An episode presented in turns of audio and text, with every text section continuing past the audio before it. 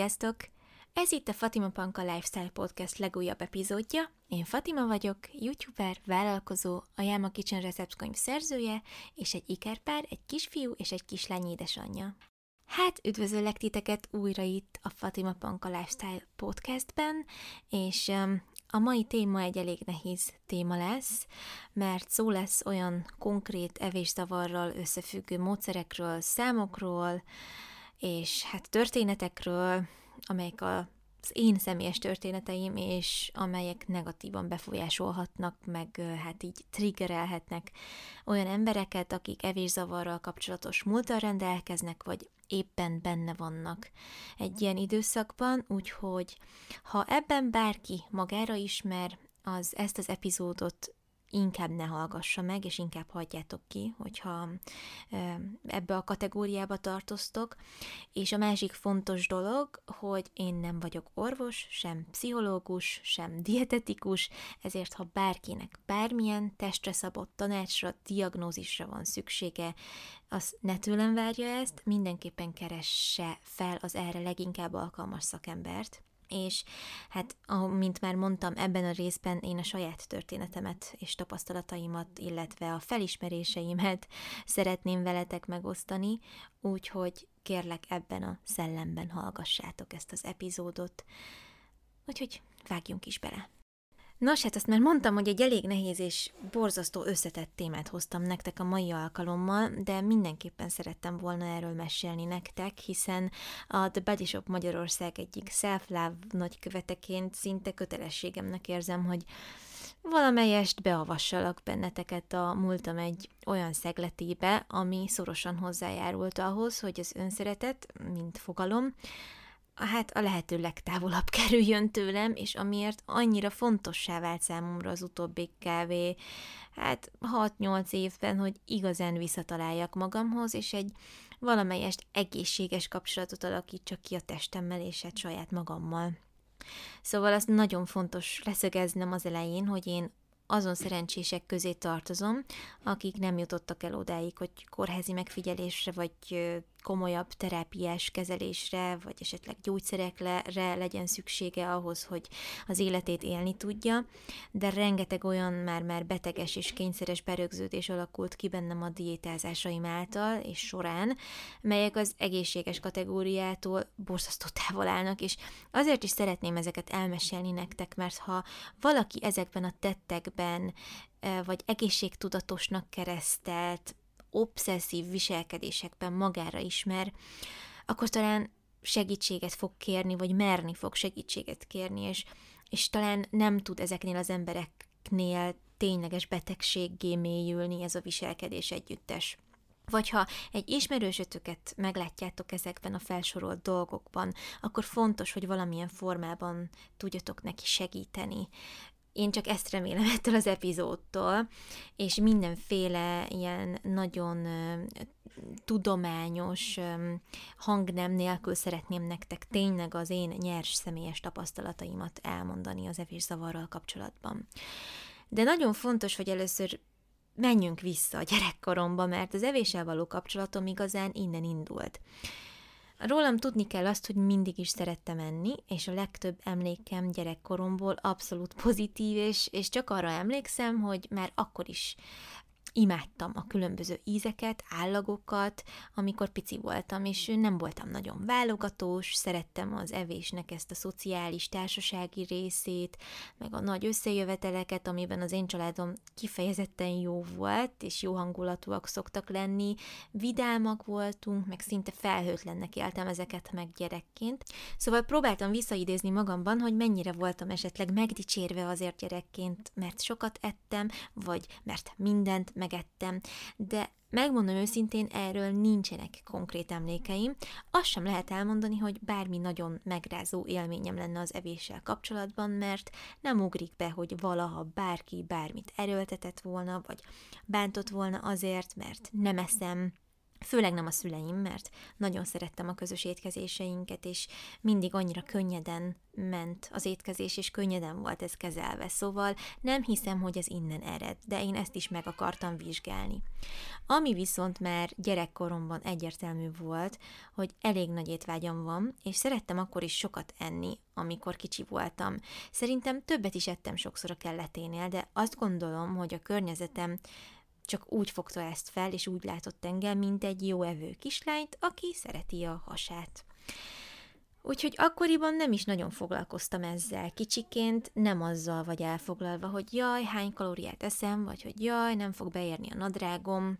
Szóval akkor kezdtem felfigyelni arra, hogy nagyobb, ducibb, húsibb, kövérebb, vagy már nem is tudom, minek nevezzek, vagy hogy mi a jó szó, vagyok, mint az átlag, amikor alsóban, azt hiszem negyedikben talán, de lehet, hogy már felsős, ötödikes voltam, szóval a védőnő behívott engem és még két vagy három évfolyamtársamat elbeszélgetésre az egészséges étkezésről, és a mozgásról, mert a BMI szerint túlsúlyosak voltunk, tehát hogy ezben nem tartozott bele az egészséges kategóriába. Úgyhogy ez az egyik emlékem. A másik emlékem, hogy angolórára megyek, és ez magánóra volt egyébként, és valahogy szóba került, hogy volt védőnői státuszvizsgálat, és mértek magasságot és súlyt, és akkor 50 kiló voltam a nem tudom hány centimhez. De akkor még jóval alacsonyabb lehettem, mint most, és hát láttam, hogy az angol tanáromnak így kikerekedik a szeme, és amúgy egyáltalán nem volt bántó, sőt, inkább kicsit elvicceltük valahogy ezt a helyzetet, de éreztem, hogy akkor ezek szerint velem valami baj van mert hogy annyira sok ez a szám. De közben pedig azt is tudom, hogy a szüleim mindig nagyon rajtam tartották a szemüket, tehát ha annyira borzasztóan, kórosan ellettem volna hízva, akkor egyrészt nem is engedték volna ezt megtörténni, én úgy gondolom, vagy ők maguk a kezükbe vették volna az irányítást, és megoldást találtunk volna rá. A harmadik emlékem, hogy alsós vagyok, és kiderült, hogy hip-hop táncfolyam indul, a tánctanfolyam fog indulni, az egyik újonnan nyílt, és amúgy akkoriban nagyon benőnek számító edzőterem egyik ilyen fitness termében, és néhány barátnőm úgy döntött, hogy hát járni fognak hip-hopra, és én nagyon szerettem táncolni mindig is. Még akkor is, ha nem voltam az a törékeny balerina alkat, de tök magabiztosan mondtam, hogy szuper, akkor én is megyek, és menjünk hip-hopra.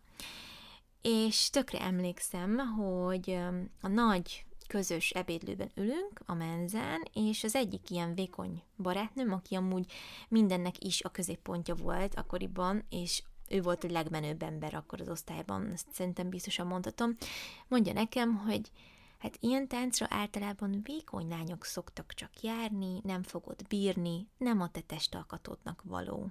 És akkor ettől így eléggé rosszul éreztem magam, de, de valahogy úgy mondta ezt nekem, és talán ez a szomorú benne, hogy majdnem, hogy azt éreztem, hogy ő törődik velem.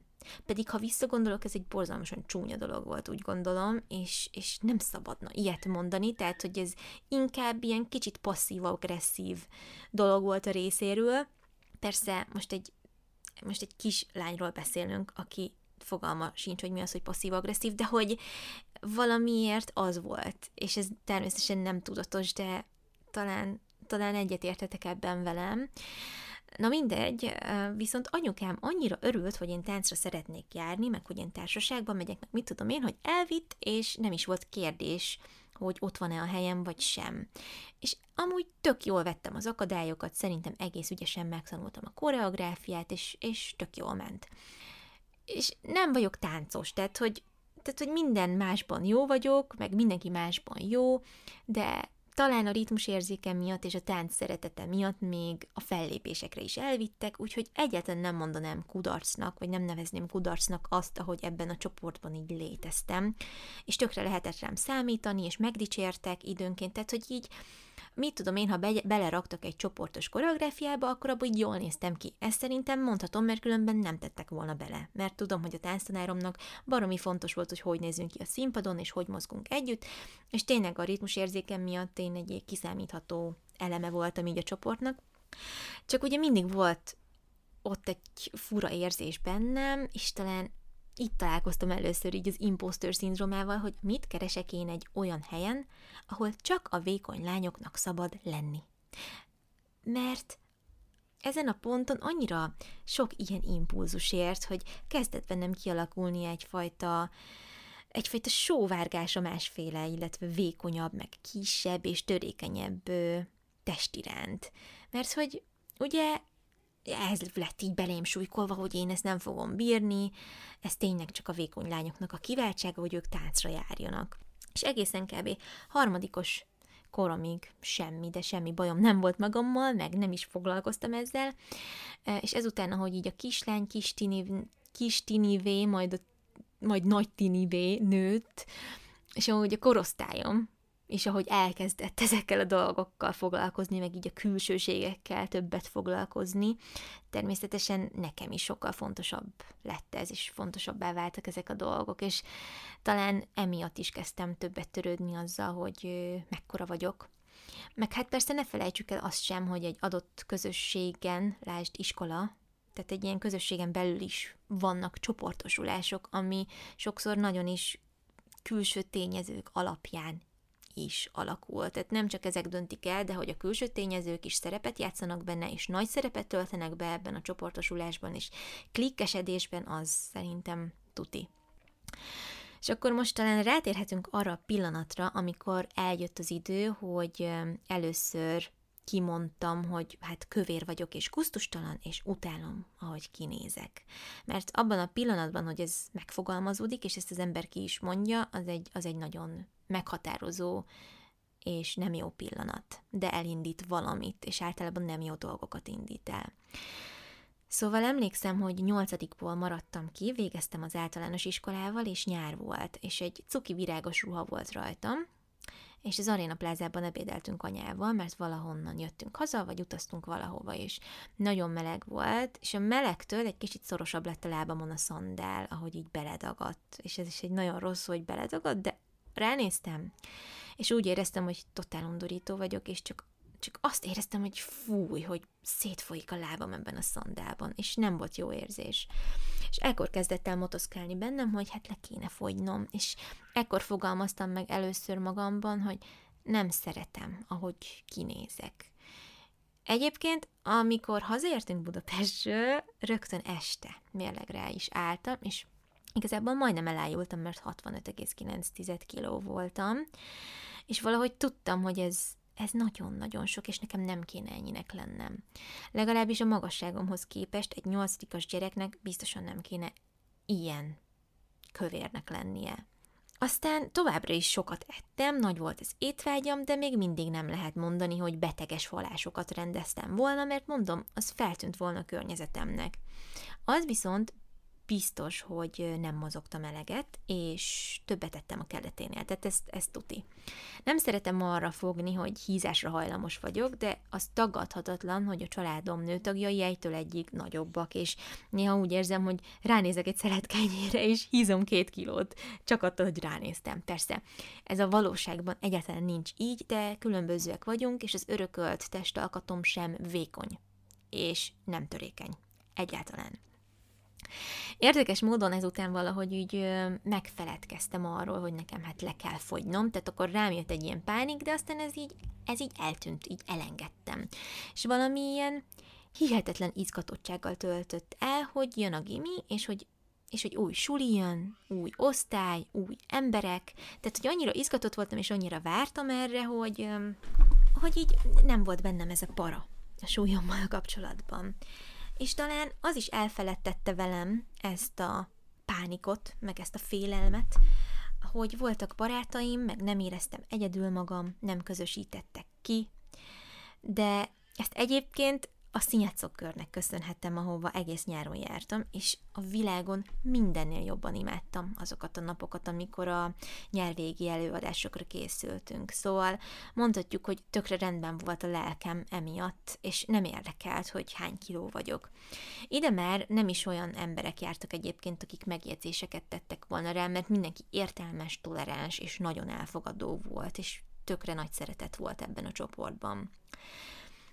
Szóval a gimi első felében nagyon jól éreztem magam, élveztem, hogy gimis vagyok, hogy megtaláltam a helyem az osztályomban, volt barátom, megtaláltam a helyem az énekkarban, ott volt a színjátszó, aztán jött a karácsony, és akkor jól besütiztem, meg megettem mindent, amit megkívántam, és karácsony után ráálltam megint a mérlegre, és 67 kilónál azt mondtam, hogy vége, le kell fogynom, most már tényleg. Akkor már 160 centi voltam, mint most, tehát akkor így elértem kb. azt a magasságot, amin így megállt a, a tudomány, megállt a testem. Szóval így 2009. februárjában elkezdtem pontokat számolgatni és fogyókúrázni. És minden egyes nap tornáztam, szobabicikliztem, és az első három-négy hónapban csak úgy rutinosan csináltam, amit kellett, élveztem is nagyon, mert hamar meglátszott az eredménye is, és soha nem volt olyan, hogy nem ettem, csak, csak nagyon megnéztem, hogy mit szabad ennem, és mennyit, és, és tartottam magam hozzá, mint egy, mint egy igazi kis, nem tudom, kis katona, vagy nem tudom. Emiatt így nem aggódott a környezetem sem. Tehát azt tegyük hozzá, hogy anyukám is ezzel a módszerrel fogyott nagyon sokat, amikor én még kisiskolás voltam, kb. 30 kilót, és ő soha nem esett túlzásba, amúgy így a számolgatással kapcsolatban. Igaz, valamennyit ő is visszahízott, mert nem tudta tartani azt a bődletesen szigorú szabályrendszert, amit ez a módszer előírt, de valahogy ő nem feszült annyira rá, mint ahogy én tettem később. Szóval úgy képzeljétek el, hogy március végére már csak 58-59 kiló voltam, ami nagyon durván nagy súlyvesztés ennyi idő alatt. És márciustól júliusig pedig letornáztam magam 52 kilóra.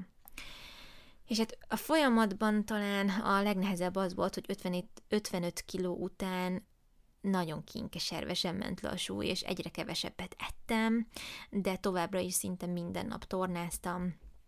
Szóval a napi kajám kb. úgy nézett ki, hogy reggelire egy fél grapefruit, 10 óraira egy alma plusz két abonett, ebédre zöldségleves, tészta és krumpli nélkül persze, ez nagyon fontos volt, plusz egy kis zöldséges tészta, de szigorúan maximum 100 g főtt durum tésztával.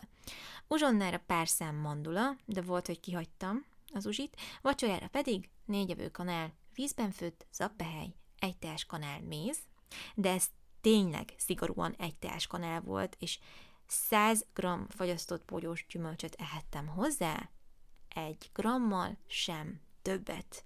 És ez volt körülbelül 16 pont, ami a minimum 18 pont alatt volt, plusz mozogtam is, ugye? És ez kalóriá, kalóriára átszámítva is nagyon kevés, sokkal kevesebb, mint amennyi 14-15 évesen ténylegesen el nem kellett volna ami hát előre kellett volna, hogy vetítse ennek a sanyargató életmódnak a kudarcát, és még ami ilyen rossz ómen volt, hogy, hogy nem is volt előttem perspektíva egy idő után, nem gondoltam, vagy inkább nem akartam belegondolni abba, hogy mi lesz majd azután, ha elértem az álomsúlyt. Hiszen akkor is tudtam, hogy hát ha 55 kiló leszek, akkor az tök jó lenne tartani. Én azt tartani, tartani szeretném.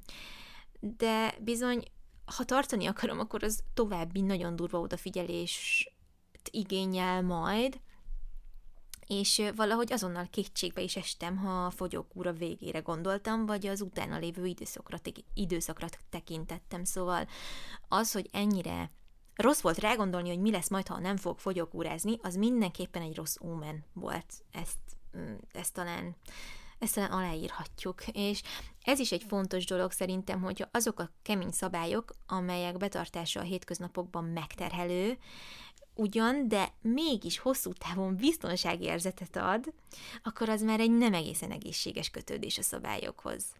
Szóval én azután tapasztaltam meg, hogy milyen fontos védőháló számomra a kalória megvonás, meg bizonyos ételfajták kiiktatása, meg a mindennapos edzés amikor összejöttem Ádámmal, és hát leültem vele együtt tenni. És mondta, hogy együnk pizzát. Én meg mondtam, hogy oké, okay, de magamban órákat agyaltam rajta, hogy mi lesz velem, ha én most pizzát eszem, biztos azonnal meg fog látszódni rajtam, hogy lisztetettem, és ezt, és ezt elengedni nagyon nehéz volt. Minden olyan helyzet nagyon nehéz volt, ami nem szerepelt a vasárnap megírt heti tervemben. Tehát, hogy így a spontaneitás ez egy nagyon ijesztő dolog volt, és kiszámíthatatlan. Pedig A szerelem amúgy tele van spontán pillanatokkal, amelyek hát egyébként meg tök különlegesé teszik, és megisme- megismételhetetlenné teszik azt a bizonyos első és nagyon intenzív érzésekkel teli időszakot. És ezt tehát kár lett volna nem megélni, de azért ezek a dolgok csúnyán beleszóltak. És hát most jön az igazán trigger trigger gyanús rész, szóval, hogyha tényleg, ha valakinek valami zavarral kapcsolatos múltja van, vagy benne van, légy szíves, ne hallgassátok végig, mert senkit nem szeretnék, senkinek nem szeretnék ötleteket adni. Csak szeretném elmondani, hogy mik azok az intő jelek, amik már így nem tartoznak bele a normális kategóriába, szerintem.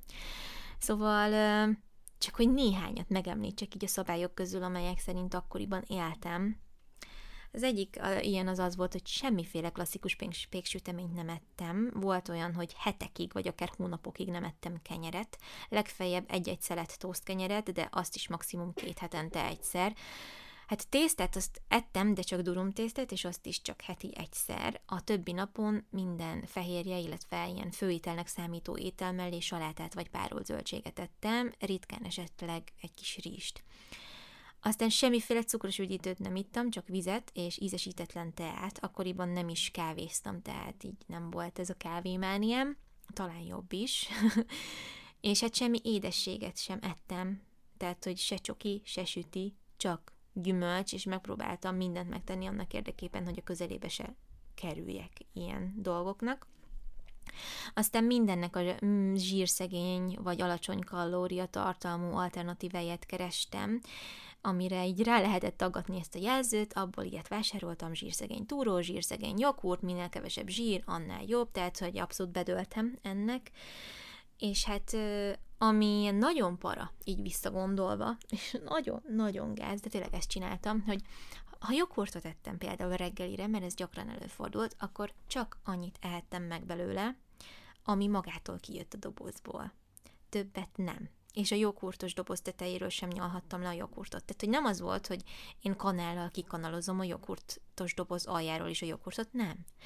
Kijöntöttem egy tálba, és ha benne maradt az egy harmada, na jó nem, de mondjuk egy negyede, akkor én ezt nem ettem meg, mert hát ennyi jött ki belőle, akkor jobb is, ha nem eszem többet. És ez a mentalitás volt, és minden nap így keltem, és így reggeliztem. Tehát ez így visszagondolva, ez ilyen, ez ilyen nonsens. Na és akkor még mindig joghurtnál maradva, a joghurtomba szigorúan kettő evőkanálműzlét raktam, ami soha, de soha nem lehetett púpos kanál, mindig kimértem, hogy ne púpozódjon a műzli, és a következő ilyen, amilyen, amihez mindig tartottam magam, és teljesen teljesen butaság volt, és nem volt normális, ez az, hogy 18 óra 01-kor én már nem vehettem be egyetlen falatot sem a számba. Tehát, hogy soha nem engedtem meg magamnak azt, hogy hat után egyek. Minden egyes nap tornáztam, és minden hétköznapnak megvolt a maga tornája, és nem cserélhettem meg. Mindig azt kellett csinálnom, amit előre leírtam vasárnap. És sportot üztem abból, hogy vendégségben ellenálltam a sütiknek, tortáknak, és csak teát és vizet ittam. Azt hiszem, hogy a nagymamám szülinapja volt, és emlékszem, hogy orosz krémtorta volt, vagy valamilyen fincsi tartalmas krémes csoda, és összeszorított fogakkal mindenféle mondva csinált kifogással kibírtam, és nem ettem belőle. Vagy, vagy például, amikor kerti parti volt, és ugye akkor még ettem húst, a pincepörkölthöz lett volna kenyér, ilyen finom, friss, ropogós kenyér, de én csak ecetes uborkát ettem hozzá, pedig gyerekként a szaftos kenyér volt a kedvencem de bármennyire is kívántam, valahogy sikerült megállnom, és nem ettem belőle. De ez az erőfeszítés, ez egész napomat amúgy felemésztettem, mert az esemény előtt már ideges voltam, hogy mi van, ha majd megkívánom a kenyeret, és milyen igazságtalan az élet, hogy én nem ehetek jó ízűen ilyeneket, mert meghízom tőle, viszont az esemény után meg kicsit bántam, hogy nem ettem, mert hát ugye kimaradtam valami jóból, de közben pedig nyugodt is voltam, hogy nem rontottam el az egész addigi erőfeszítésemet azzal a szelet vagy falat kenyérrel. És hát persze nem rontott volna el semmit az a szerencsétlen kenyér, de borzasztó végletesen kezdtem el gondolkodni ezen a ponton már, és az egész kajával való viszonyom szépen lassan átcsapott egy ilyen mindent vagy semmit jellegű dologba. És itt kezdődtek igazán a problémák, mert abban a pillanatban, hogy valamikor hoztam egy döntést, ami eltért a terveimtől, akkor így borult minden, és jött a túlevés, a zabálás, a falásrohamok, és a mindent azonnal meg kell ennem érzés.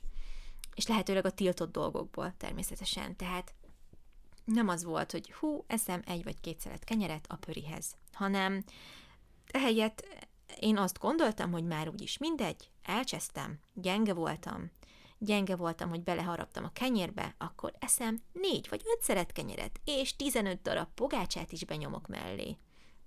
És igazából nem is számoltam, és tudtam, hogy másnap megint visszaállok majd a számomra úgymond normális, minimál kalóriás étkezéshez, és akkor és akkor ennyi, akkor majd én, akkor majd én megadom magamnak a kárpótlást, és majd én jól megérdemlem azt, hogy én majd akkor attól szenvedni fogok, de ma már úgyis mindegy. Tudjátok, ebben az az ijesztő, hogy ilyenkor azt is gondoltam, hogy mennyire meg fogom majd én érdemelni, hogy éhes leszek, és mennyire meg fogom én majd érdemelni, hogy korogni fog a gyomrom, és kaparni fogom a falat tíz órai és ebéd között, mert ilyen gyenge akaratú vagyok, és nem igaz. Nem igaz, hogy nem tudom magam tartani a szabályaimhoz. Nem igaz, hogy ennyire nem tartom tiszteletben a saját befektetett munkámat, és gyakorlatilag kitolok saját magammal azzal, hogy beleharapok egy szelet kenyérbe. És az a durva, hogy a környezetem ebből csak annyit látott, hogy én milyen egészségtudatos vagyok. És volt még egy elég vészjósló viselkedés is, amit felvettem, és ami a tervezéssel kapcsolatos. Szóval számomra iszonyatosan nehéz volt elszakadni a terveimtől, amit már így mondtam az előbb, és ezt így megírtam minden vasárnap, és kitettem a hűtőre. Tehát, hogy minden napra meg volt, hogy reggeli, 10 órai ebéd, uzsonna, vacsora, meg hogy melyik tornát fogom csinálni. És ez biztonságot adott, és az elején mondom, ez nem is volt tudatos, hogy mekkora biztonság ez, de később nagyon éreztem. Közben pedig nagyon nehéz volt, és megterhelő is tartani magam ehhez a tervhez, viszont ha nem tartottam magam hozzá, akkor meg nagyon összevesztem magammal, és haragudtam magamra. Ezért nem maradhatott ki az előírt torna, meg nem lehetett semmi másképp, mint ahogy elterveztem. És sokszor emiatt még betegen is tornáztam, kivéve ha mondjuk belázasodtam, és mindig addig és olyan mozgást végeztem, amitől kiizzadtam. Ez egy másik ilyen rögeszmém volt, hogy ha nem izzadok, akkor semmi értelme annak, amit csinálok. Így sokszor több réteg ruhában, meg lábszármelegítőben tornáztam, szobabicikliztem, addig, amíg szét nem izzadtam magam. És egyébként ez tökre nonsens, mert most akárhányszor kimegyek mondjuk három fokban futni, nem izzadok ki, de tudom, hogy ez egy, egy ugyanúgy eredményes edzés volt, vagy ugyanúgy, e, ugyanúgy eredményes mozgás volt attól, hogy nem csorog a verejték rajtam. És most már ezt tudom, de akkor sajnos nagyon elferdültem gondolk- elferdülten gondolkodtam erről. Aztán az utolsó dolog, ami eszembe jutott, ha visszaemlékszem, hogy hogy hát minden este egy csomó időt töltöttem azzal, hogy összeszámoltam, mennyit ettem, leültem, és egymás után kb. ötször átszámoltam, hogy biztosan a megengedett kereten belül vagyok-e, és ha valamilyen oknál fogva túlléptem, akkor aznap inkább kihagytam mondjuk a vacsorát. Ez azért volt nem normális dolog, mert a, a legtöbb esetben pontról pontra betartva követtem az előre megírt étrendemet, ami előre össze volt számolva. De mégis éreztem valami késztetést magamban, hogy leüljek, és leírjam, mit és mennyit ettem. És így visszagondolva, ez szerintem csak csak arra volt jó, hogy ha keveset betettem, mint amit előírtam, akkor jól megve- megveregettem a saját vállam, ha pedig átléptem, amit előírtam, akkor pedig jött a bűntudat és a, és a további korlátok felállítása, és valahogy bosszút kellett állnom így a saját idézőjelben gyengeségemen, mert mindig gyengének gondoltam magam, ha valamit másképp csináltam, mint elterveztem. Időnként túlettem, általában egyébként a vasárnap volt a csalónapom, mindig úgy jött ki, hogy hétvégén volt valami esemény, vagy valami olyat főztünk, amit annyira szerettem, hogy felrúgtam miatta mindent, és ez a felrúgás az onnan indult, hogy, hogy többet ettem, mint amit kiszedtem a tányéramra, vagy belekóstoltam valamibe, amit amúgy nem engedtem meg más helyzetben magamnak. De amúgy nem minden vasárnap volt így. Tehát, hogy ez nem mindig ö, volt szigorúan a vasárnapok rutinja, és ha túl lettem, utána mindig megmértem magam amúgy, hogy extrán szarul érezzem magam, és legyen motiváció másnap újra kezdeni az önsanyargatást, és ez nagyon szomorú. Tehát, hogy ez, ez így ment. Újra és újra, körbe, körbe, és ezért hívják ezt egy ilyen ördögi körnek. És hát, hogyha a legdurvább helyzetekre gondolok, akkor öm, életemben kétszer volt olyan, hogy egy falási roham után megpróbáltam kihányni, amit megettem, és egyszer sikerült is, de fizikailag annyira megviselt, és annyira szörnyen éreztem magam tőle, hogy inkább elmondtam Ádámnak, hogy mit csináltam, és megbeszéltük, hogy ha, ha ez nem javul, vagy hogyha ez még egyszer előfordul, akkor keresünk szakembert. Mert akkor már én is láttam, hogy, hogy nem, nem jó, tehát hogy nem vagyok jól. És szépen lassan egyébként úgy vált jobbá a helyzet, hogy tényleg elmertem végre valakinek részletesen mondani, ez volt Ádám, hogy, hogy mi megyek keresztül. És ahogy beszéltem erről sokat és sokszor, ezt hozzá kell tennem, fontos kérdés került megválaszolásra bennem, mert egyszer beszélgettünk arról, hogy vajon boldog vagyok-e így 48-50 kilósan. Ez volt a legkevesebb, amit valaha mértem, ez a 48 kiló. Tehát, hogy ez a tény, ez a szám, hogy 48, ez a tény, hogy ennyire keveset mutat a mérleg, ez boldogát tesz engem, vagy megkapom-e tőle azt, amit várok. És én akkor döbbentem rá igazából, sok-sok nap gondolkodás után, hogy, hogy igazából én szenvedek, és kapálózom valamiért, ami teljesen eltérített rossz irányba, és teljesen kifordultam igazából magamból. Ráadásul a testemmel is kitoltam, mert fél évre el is ment a menstruációm emiatt, és ez nem jó, hiszen a test nem véletlenül csinálja ezt, tehát érzékeli, hogy nem olyan mennyiségű táplálék áll rendelkezésre, és leállít egy idő után a túléléshez nem kifejezetten szükséges funkciókat, mint például a reproduktív szervek működése. És én ebbe bele sem gondoltam, pedig furcsa is volt, hogy nincs vérzésem. És amikor az ember benne van ezekben a helyzetekben, és tényleg a, a napi rutin részévé válnak olyan szokások, amelyek egészségesnek tűnnek, de, de túlzásokba esve egyáltalán nem azok. Tehát ilyenkor nem tűnik fel, hogy gond van. Ráadásul akkoriban teljesen más volt még az általános hozzáállás a diétákhoz, meg a fogyáshoz, mert ugye mindenhonnan azt lehetett hallani, hogy a szépségért meg kell szenvedni, a fogyás nehéz, és kitartónak, meg fegyelmezetnek kell lenni, szóval nekem meg sem fordult a fejemben, hogy gond van, hiszen úgy hittem, hogy az teljesen normális, hogy én szenvedek, és állandóan néhes vagyok. Arról is meg vagyok győződve, hogy ez a folyamatos éjség, ez a folyamatos megszorítás vezetett ahhoz, hogy időnként megtör- megtörténhettek ezek a falásrohamok is. Soha nem engedtem meg magamnak, hogy annyit tegyek, amennyi jól esik. Hiszen tudtam, hogy ha én annyit teszem, amennyi jól esik, az biztosan több, mint amit előírtam magamnak, meg mint amitől le tudok fogyni.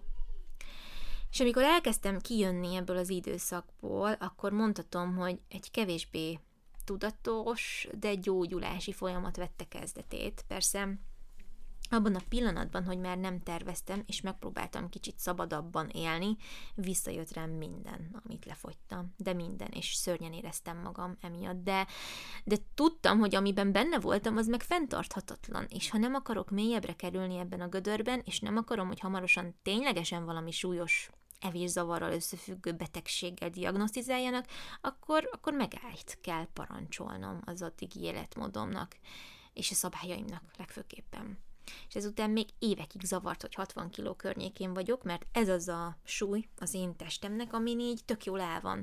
És hogyha annyit teszem, hogy én tartom a 60 kilót, akkor nekem nincs hiányérzetem. Tehát most is körülbelül mm, ennyit mutat a mérleg, és sok időbe telt, mire rájöttem, hogy igazából, ha megkérdeznek, hogy jól érzem-e magam a bőrömben 60 kilósan, azt tudom mondani, hogy, hogy igen, mert fit voltam, nem fájt semmim, tökéletesen visszaállt a ciklusom, fel tudtam venni csinos ruhákat, csak egészen egyszerűen nem voltam, és nem is vagyok vékony. Nem vagyok 50 kiló, és ez a tudat akkor nagyon zavart. Nagyon zavart. és már abszolút butaságnak hangzik, és tudom, hogy semmivel nem vagyok rosszabb, meg csúnyább, hogy 10 kilóval több vagyok, de akkor abban a helyzetben az ember szűklátókörűvé válik kicsit, és Fontos tudni azt, hogy ez nem egyszerűen egy felszínes hiszti, hogy jaj, bár csak vékony lennék, hanem én tényleg ettől tettem függővé akkoriban, hogy mennyit érek, és minden áron meg akartam valósítani valamit, ami az egész életemet végig kísérte, mint vágyálom.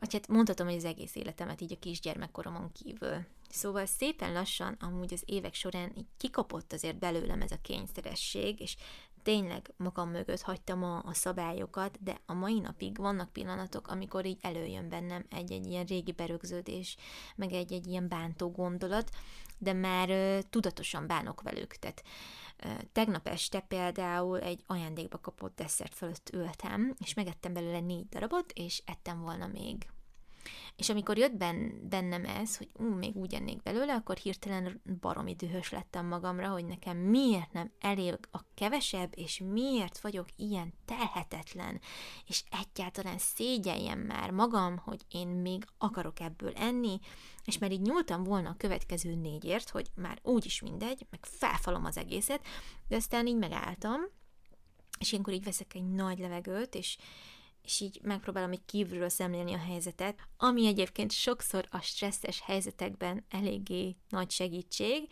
és így megbeszéltem magammal, hogy nyugi, semmi baj, ez csak egy kis csoki. Ez nem a démon maga, ez csak egy kis csoki. Élvezd az ízét, finom volt.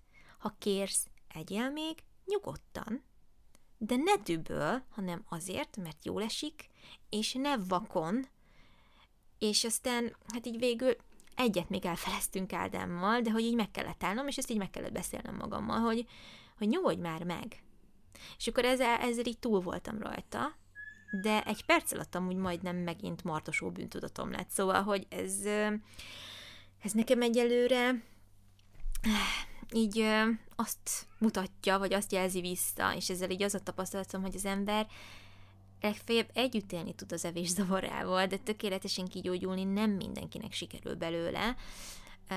Én jelenleg egy sokkal-sokkal jobb helyen vagyok amúgy ebben, és az utóbbi kb. 5 évben sokkal kiegyensúlyozottabb vagyok, és a helyemen érzem magam, meg hát ugye a testemmel való kapcsolatom is rengeteget javult, de még mindig vannak pillanatok, amikor ez az előhozza a nehézségeket, tehát amikor valami nagyon-nagyon ízlik például, és és így rá van írva, hogy az adag belőle az, az két darab, vagy 30 gram, vagy mit tudom én, és, és én annál többet teszem belőle, akkor, akkor mindig jön egy ilyen rossz gondolat, vagy, vagy hát sokszor jön egy rossz gondolat, hogy, hogy valami nem, nem jó, és hogy szégyeljem már magam, hogy én többet akarok belőle enni.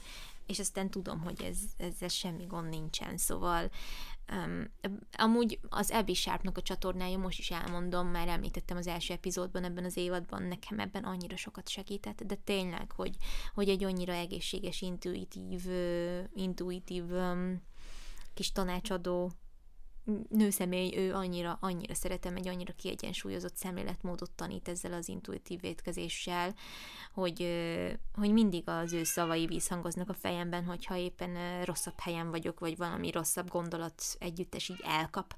De azért ez ritkán fordul elő, azt el kell mondjam, de van rá példa, főleg, hogyha amúgy is stresszesebb és rosszabb hangulatban vagyok. Szóval lezárásként igazából csak annyit szeretnék még elmondani, hogy tudom, hogy ennél sokkal komolyabb és durvább esetek vannak, de, de sokkal hamarabb is rende, rendbe hozhattam volna magam, ha, ha valaki kapcsol, hogy, hogy én már ezt túltolom, és, és rossz az az irány, a, meg rossz az az út, amin vagyok. És ezzel nem okolni akarok senkit magam körül, hiszen pontosan az a veszélyesebben, hogy a legtöbb evészavarral küzdő ember már akkor nagyon rossz lelki állapotban van, és már akkor sokkal rögeszmésebben viszonyul az életmódjához, mielőtt a testén amúgy bármi kiemelkedően rendellenes dolog láthatóvá válik.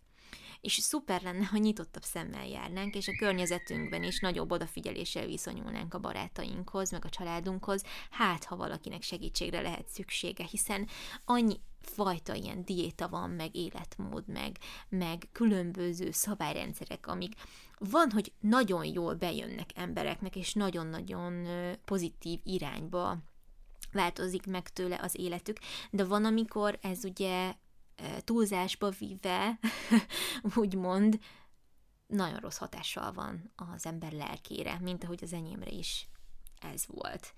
És azt, hogy, hogy mi a helyzet most, és milyen a kapcsolatom most az evéssel, hát így előjáróban azt mondhatom, hogy sokkal jobb, de azt, hogy hogyan étkezem jelenleg, és milyen a kapcsolatom az időszakos bőjtel, vagy hogy miben segített nekem az időszakos bőjt, majd egy következő epizódban fogom elmesélni, és hát jó sokat meséltem erről, és tényleg remélem, hogy, hogy tudjátok, hogy ez egy abszolút személyes kis tapasztalat, elmesélés volt, és én semmi többet nem szeretnék ebből kihozni, csak talán valakinek tudok azzal segíteni, hogy hogy ezeket halva, ha valami hasonlót vél felfedezni a saját életében, vagy valaki hozzátartozója életében, akkor segítséget kér, vagy arra búzist, hogy ez az ember kérjen segítséget, hogy ez ne tudjon elharapózni, mert hamar és észrevétlenül nagyon el tud harapózni. Úgyhogy Szeretném megköszönni, hogy velem voltatok. A következő epizódban majd újra valami életmóddal kapcsolatos témát fogok hozni nektek, de még nem döntöttem el pontosan, és már a következő vendég beszélgetés is folyamatban van, úgyhogy még nem tudom pontosan, hogy melyik beszélgetést hallhatjátok legközelebb, de, de ezt megtartanám meglepetésnek. Annyit elárulhatok, hogy nagyon izgi vendégekkel fogok jelentkezni. Úgyhogy ha addig is szeretnétek akkor csatlakozzatok a Fatima Panka Lifestyle Podcast zárt Facebook csoportjához. Léci, mindenképpen töltsétek ki a belépő kérdéseket, hogy be tudjunk titeket engedni, és ha szeretnétek, akkor kövessetek még Instagramon, van Facebook oldalam is, de talán a legfőbb platformom a YouTube csatornám, ahol Fatima Panka néven találhattak meg. Úgyhogy köszönöm még egyszer, hogy velem voltatok, és a következő epizódban pedig találkozunk. Legyen nagyon szép napotok, sziasztok!